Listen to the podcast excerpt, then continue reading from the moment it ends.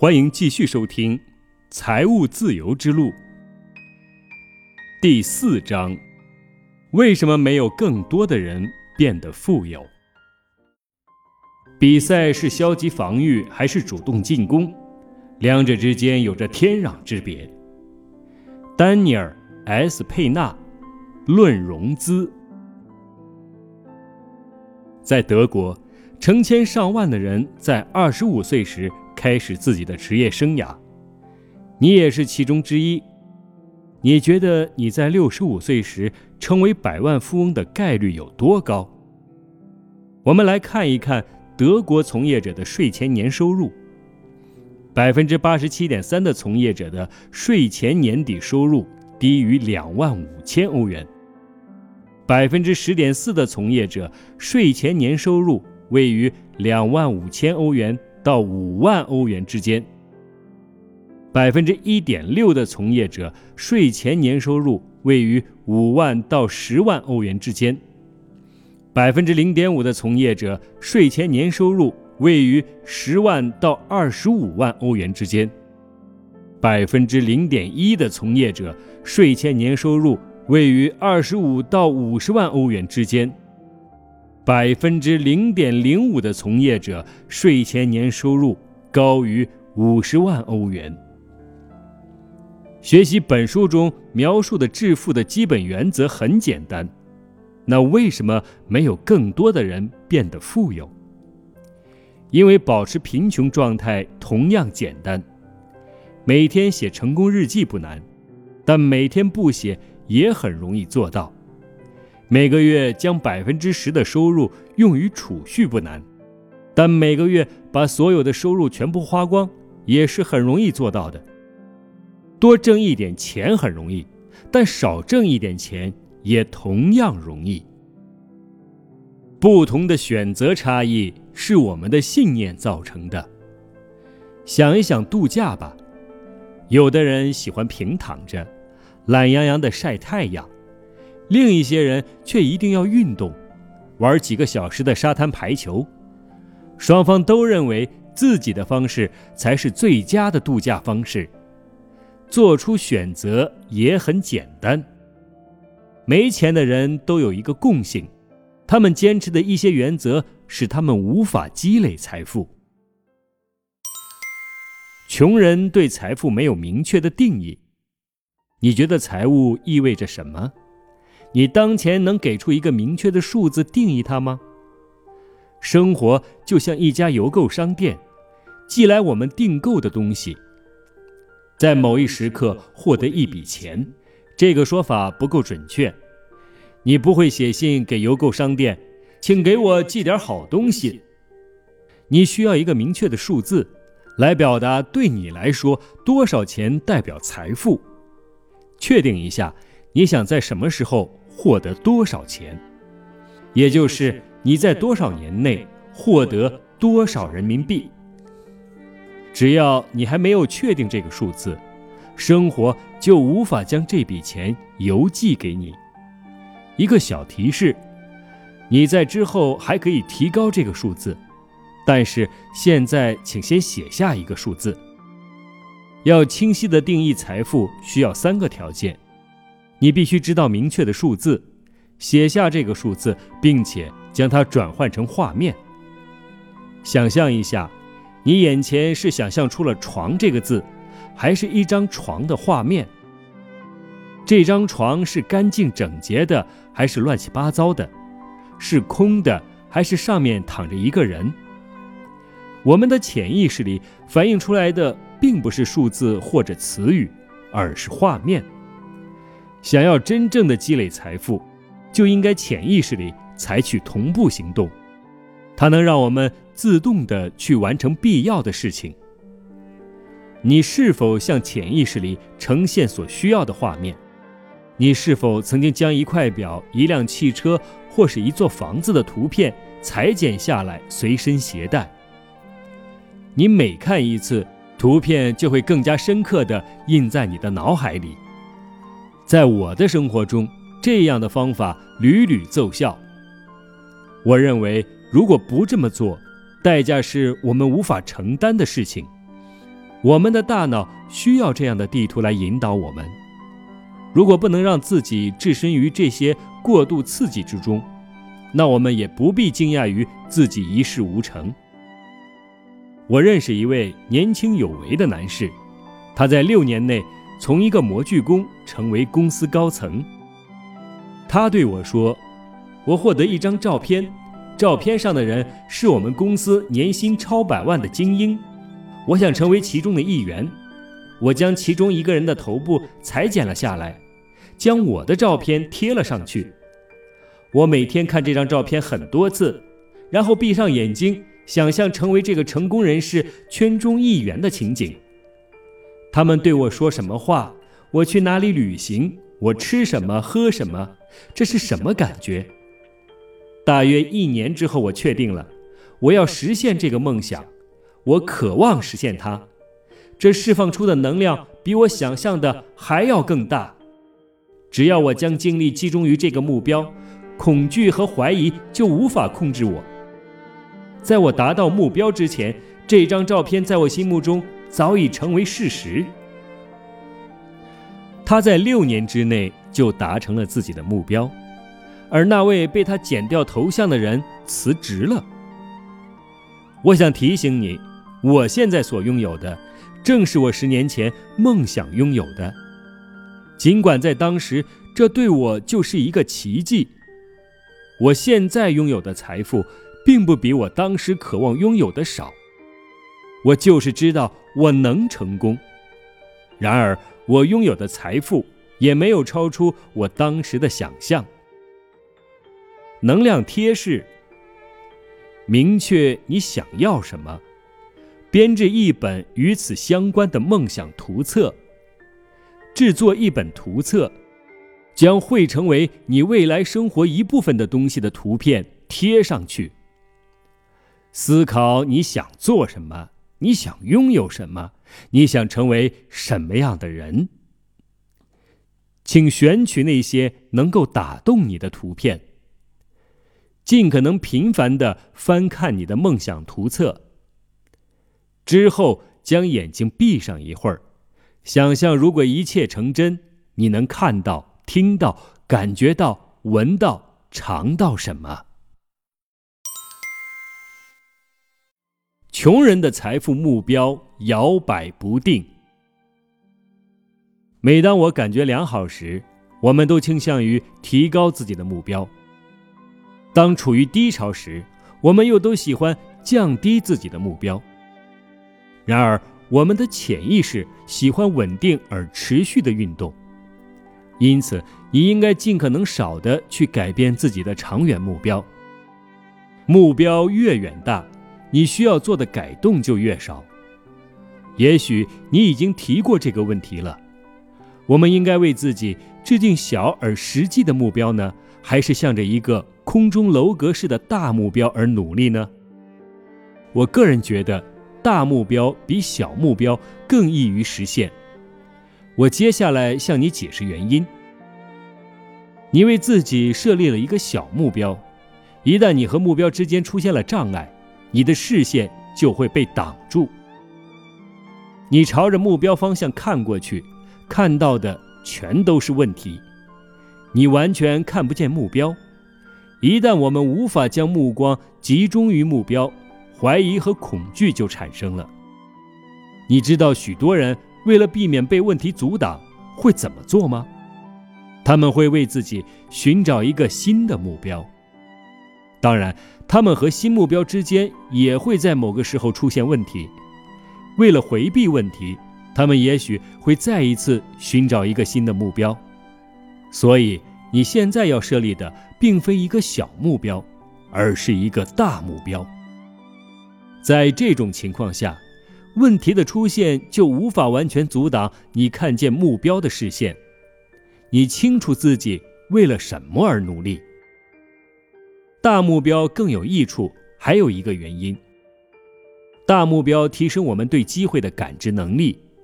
许多人在某种程度上都倾向于对自己有益的事物予以关注，而大目标对我们而言就是有益处的，让我们对更多的事物感兴趣。去发现更多的机会，结识更多的新朋友。积累了巨大财富的人，大都在早期为自己设定了远大的目标。问题总是与目标形成了一定的比例，目标越大，问题相对来说就越小，即使他们可能看起来无法克服。以 CNN 的创办人德特·德纳为例，他年轻的时候从父亲身上学到了一个准则：为自己设定自己有生之年无法实现的目标。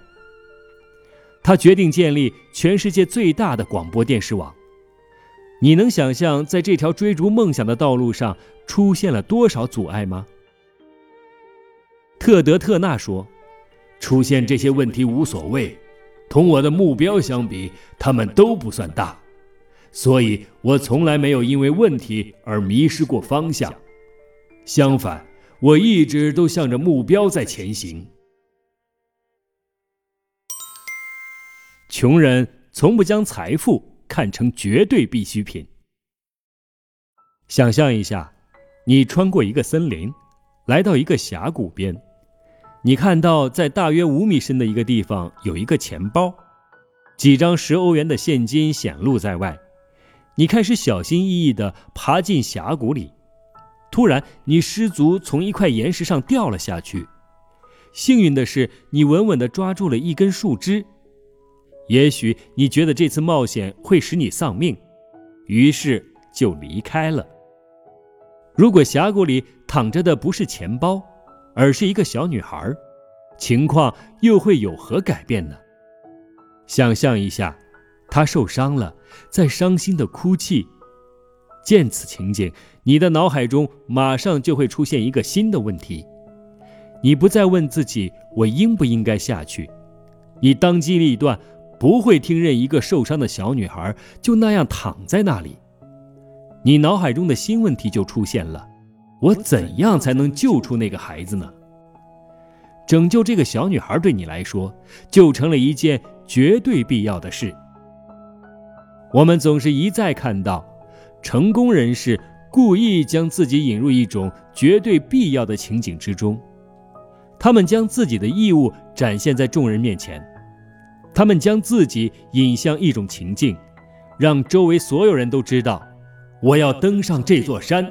你只会看到我在山峰上招手，或是看到我的尸体躺在谷底。积累了大量财富的人，并非遵守纪律的典范，他们只是做了他们认为必须做的事情，他们没有其他的选择。因为无法忍受穷困潦倒或是碌碌无为，你有能力使你的目标成为绝对必需品。制作一本梦想画册，并经常翻阅，闭上眼睛想象这样的生活是什么感觉。每三个月做一次，最终你将会发现，你的潜意识开始接受一些重要的想法。不实现这个目标。你将无法幸福，一成不变的生活对你来说是巨大的痛苦。你一定要实现自己的目标，然后你便可以将自己要变得富有的计划展现在众人面前。你树立目标时如此声势浩大，以至于所有人都在期待你去实现目标。你如此用力的宣传你的目标。以至于一旦没有实现目标，你在余生之中都会遭到周围人的嘲笑。你没有回头路，这看起来很残酷。也许你自己也不确定你是否绝对需要财富。在下一章中，你将会弄清这个问题，一劳永逸。穷人做不到坚持到底。温斯顿·丘吉尔已踏入耄耋之年，被出生地附近的一所大学邀请去做一次演讲。这在英格兰是一个大事件。为了见到这位名扬四海的英国伟人，人们不远万里赶过来。有人听说他打算做一次自己人生中最精彩的演讲，将自己漫长岁月中总结的智慧用语言表达出来。上千人挤在这所大学最大的礼堂里，神情激动地等待这位伟人以及他的精彩演讲。丘吉尔步入了礼堂，走向麦克风，他说：“绝不，绝不，绝不，绝不放弃。”然后他便坐了下来。演讲结束了，他没有再起身。听众慢慢开始明白。丘吉尔不打算再说别的了，因为他认为没有别的比他刚才说的更重要。绝不放弃就是他的全部信仰。既然他的演讲如此简明扼要，为什么他不直接说绝不放弃呢？为什么他重复了四遍绝不呢？丘吉尔太了解人性了，人类。都倾向于为自己设立一个极限，要找到一个放弃的理由，轻而易举。如果我们为自己设个极限，那么我们就会去达到这个极限。如果为自己设立一个目标，就不要允许任何阻碍你前进的问题存在，完全不能让其存在。如果存在某个阻碍你的问题，你就会在某个时刻受到阻碍，这时。更好的方法便是节约能量，根本就不去开始。德国战机轰炸伦敦时，丘吉尔的顾问劝说他放弃抵抗，他们围绕在他身边，试图说服他：“你难道没有看到吗？每一次轰炸都造成了许多英国人死亡，快投降吧！胜利终归是属于德国人的。”我们的国人现在只是在做无谓的流血和牺牲，而你需要对此负责，因为你的顽固，你就眼睁睁看着国人遭受残暴的对待。你需要理智一些。据说丘吉尔每个夜晚都对着德军轰炸机挥舞着拳头，大声喊道：“你们赢不了我，我绝不放弃，绝不，绝不，绝不。”所有的朋友和劝告者都回避他，这样一种情况可以为许多人设立一个极限。曾经帮助过你、鼓励你的人都与你保持距离，他们想让你有一种负罪感，或者宣称你疯了。马丁·路德的极限不是那个不接受他还迫害他的天主教会，而是他那些志同道合的朋友，他们想打击他。让他产生自我怀疑。如果是你错了呢？你对多少人的不幸负有责任？你要去冒这个险，你没有把握。你必须对所有这些人永恒的痛苦负责。下定决心之前，你应该首先弄清楚，是否真正的想要实现这个目标。可能你实现了目标，结果最终只是失望的发现，这个目标满足不了你。就像许多梦想住在带花园的大房子里的人一样，当最终真的住进这样一所房子时，却发现工作量太大了，要不断的修剪草坪、清理、修缮、维护。也许住在一套简洁的公寓里，感觉更快乐。你想知道你的目标是否能使你更快乐、更满足吗？也许你历经千辛万苦实现了目标，最终却发现自己想要的其实是别的东西。但如果你完全确定，这无疑会为你提供更多的力量和动力。使用以下的方法便能检验自己。方法很简单，请写下一个大目标：房子、车子、工作、公司、合作伙伴、旅行。尽可能详细的对你的目标进行描述，不要漏掉任何一个细节。现在闭上眼睛，想象一下，如果你拥有房子、车子、工作、公司，会是什么样？想象一天的典型日程，你感觉如何？你需要做些什么？哪些事情和活动是必要的？可能会出现哪些困难？如果你在这个小练习中能坚持十分钟仍感觉十分快乐，你就基本能确定你达成目标后会感到满足。毕竟，绝不放弃更有优势。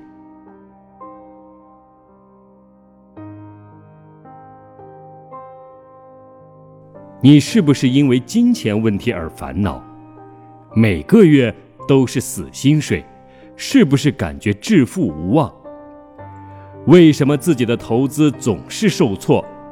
能不能在不丧失生活乐趣的情况下正确省钱，立刻让自己的收入大幅提高？拥有财富是每个人生来被赋予的权利，每个人。都可以通过长期计划变成有钱人。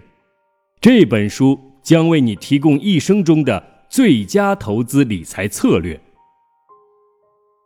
欢迎收听《财务自由之路》，七年内赚到你的第一个一千万。作者：波多舍菲尔。